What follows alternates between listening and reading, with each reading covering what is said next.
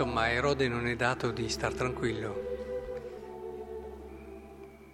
Già Giovanni aveva svegliato, risvegliato, ma non è colpa di Giovanni o di Gesù, eh, intendiamoci. È, è qualcosa che ha dentro, perché è uomo, perché è essere umano.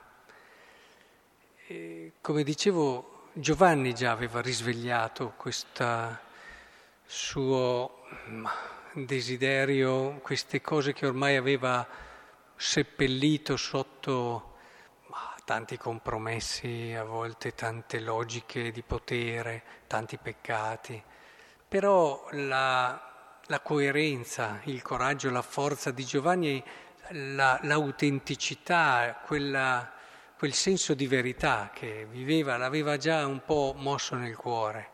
E tanto che lui, in fondo, anche se non gli poteva interessare più di tanto perché lui aveva altri obiettivi, però Giovanni eh, insomma lo stimava, se così possiamo dire, di Erode. E, è chiaro che poi dopo l'abbiamo visto quando poi è stato messo in discussione, cioè in gioco, o l'uno o l'altro ha scelto chiaramente il potere e tutto il resto, facendo uccidere Giovanni. Ma adesso torna quest'altro, quasi a dirci, ma nel, in questo, ma allora cercava di vederlo, cercava di capire, non è solo curiosità. E, e un po' mm, Erode è anche il simbolo dell'uomo che per quanto possa fare anche per mettere a tacere quel bisogno di cose belle, grandi, vere, fa fatica, fa fatica.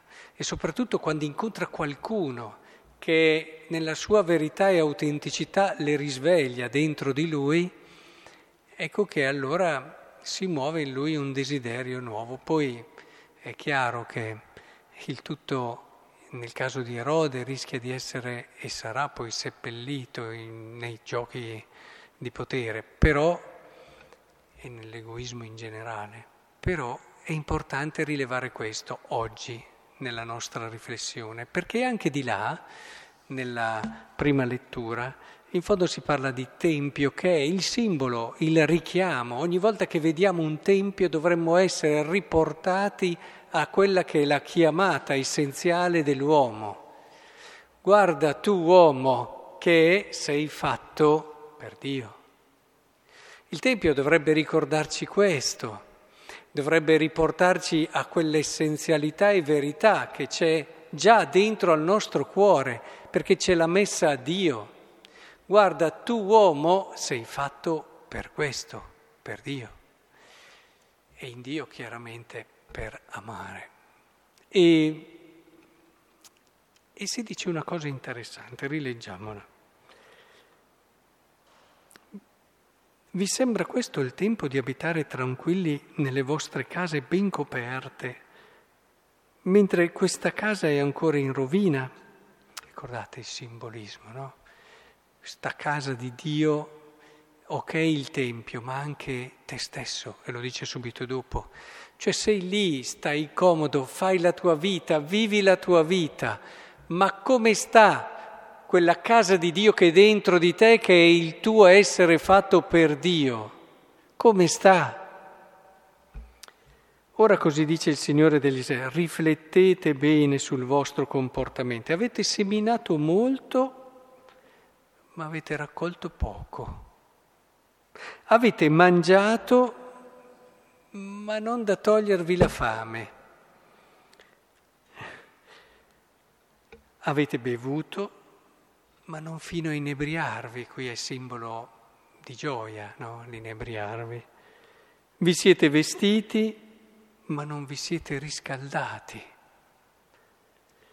L'operaio ha avuto il salario, ma per metterlo in un sacchetto forato. È chiaro.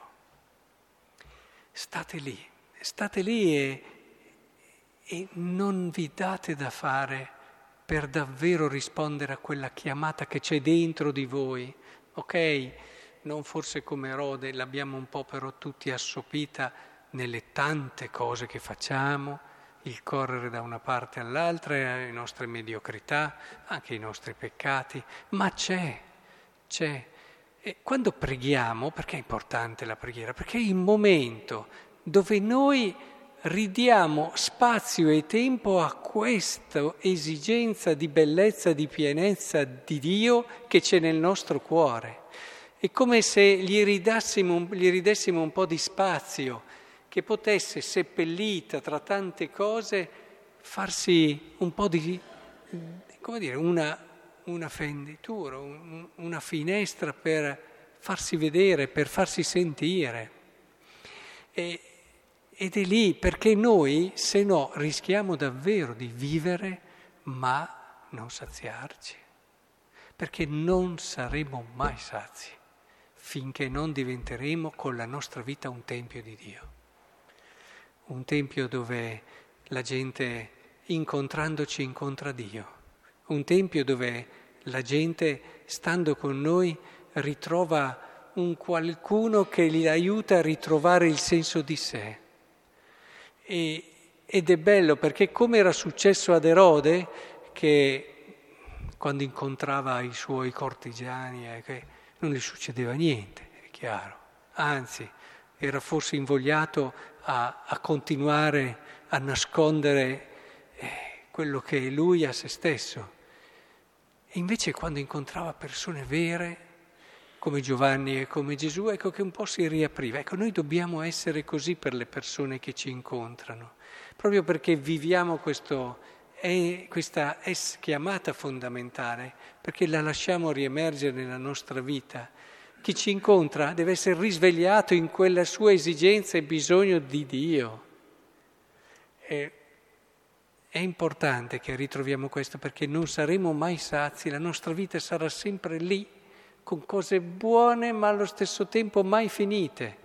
E lo sappiamo, la Chiesa, la Bibbia prima, ci ricorda che finché non siamo santi saremo sempre lì, con cose buone ma mai finite e ognuno di noi ha una santità precisa.